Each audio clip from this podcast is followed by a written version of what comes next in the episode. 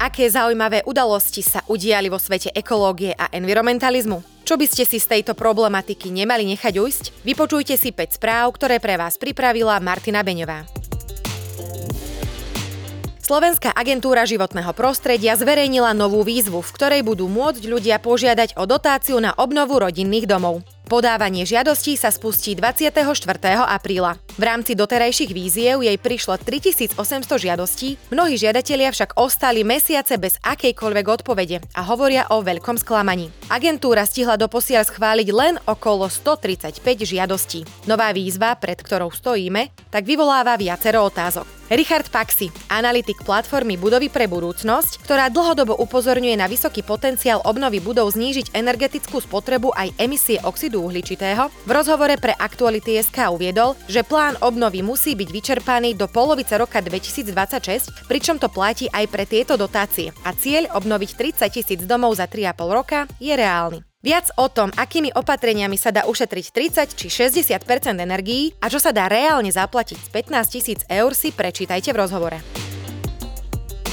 Zmena klímy je naliehavý problém, ktorý ohrozuje nielen našu planétu, ale aj naše zdravie. Zatiaľ, čo niektoré vplyvy zmeny klímy, ako napríklad topenie ľadovcov a extrémne výkyvy počasia, sú dobre známe, existuje množstvo ďalších problémov, ktoré sa často prehliadajú. Medzi niektoré z najčastejšie prehliadaných klimatických problémov, ktoré si vyžadujú nielen pozornosť médií, ale predovšetkým pozornosť tvorcov politík a vedúcich pracovníkov priemyselných odvetví, patrí erózia pôdy a strata polovice vrchnej vrstvy pôdy na našej planéte, či okyslovanie oceánov kvôli koncentrácii oxidu uhličitého v atmosfére v dôsledku ľudskej činnosti. Jedným z mnohých vážnych dôsledkov klimatickej krízy je rozmrazovanie permafrostu, čím sa do atmosféry uvoľňuje ešte viac uhlíka a ďalej sa zhoršuje zmena klímy. Taktiež je prehliadaný tepelný stres či svetelné znečistenie.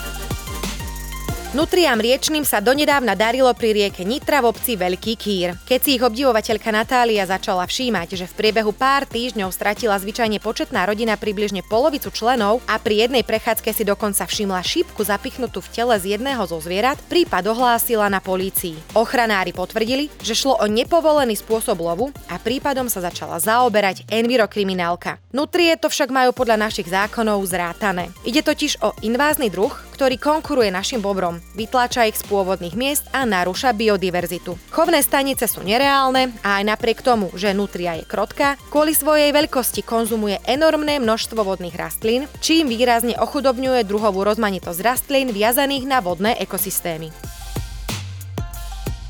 Hotelová akadémia mu otvorila brány do sveta, ktorý si zamiloval. Pohybuje sa od severného pólu k južnému, vyhľadáva extrémne športy a miluje zimu. Robert Vrábel má za sebou 4 sezóny v kempe v Antarktíde, kde mal možnosť stretnúť sa s polárnikmi, výskumníkmi aj známymi osobnosťami. Ako povedal pre portál Aktuality.sk, vďaka svojej práci vidí dôsledky klimatickej krízy.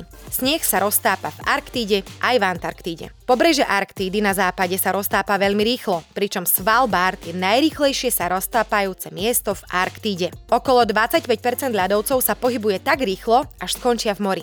Antarktíde je oproti tomu sneh stále stále a všade, ale to neznamená, že sa klimatická zmena netýka aj práve Antarktídy. Všetko sa topí aj tam.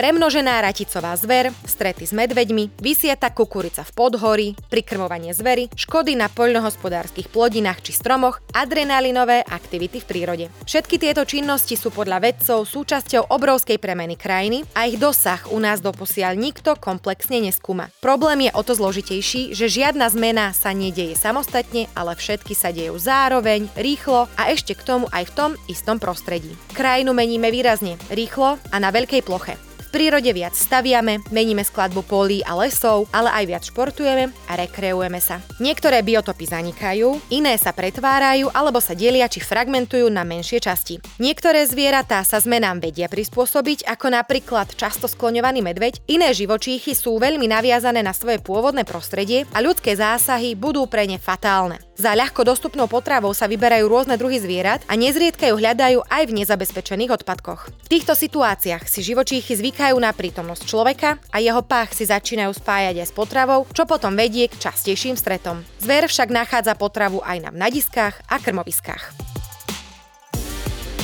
To je z našich aprílových Econews všetko. Nezabudnite si vypočuť aj náš ekologický podcast EcoCast, ktorého hosťom bol koordinátor pre energetickú transformáciu a koordináciu projektov zameraných na verejné financie Združenia priatelia Zeme CEPA, Juraj Melichár. A rozprávali sme sa o vodíku, klimatickom zákone aj neutralite Slovenska. Vypočujte si tiež ďalšie formáty, ako Nahlas, v ktorom Denisa Hopková rozoberá problém zakázaného ukrajinského obilia, či formát Ráno na hlas, ktorom Jaroslav Barborák rozobral s klimatologom Jozefom Pechom aj tému, prečo sa Slováci správajú, ako by sa ich dramatické prejavy klimatickej zmeny ani nedotýkali.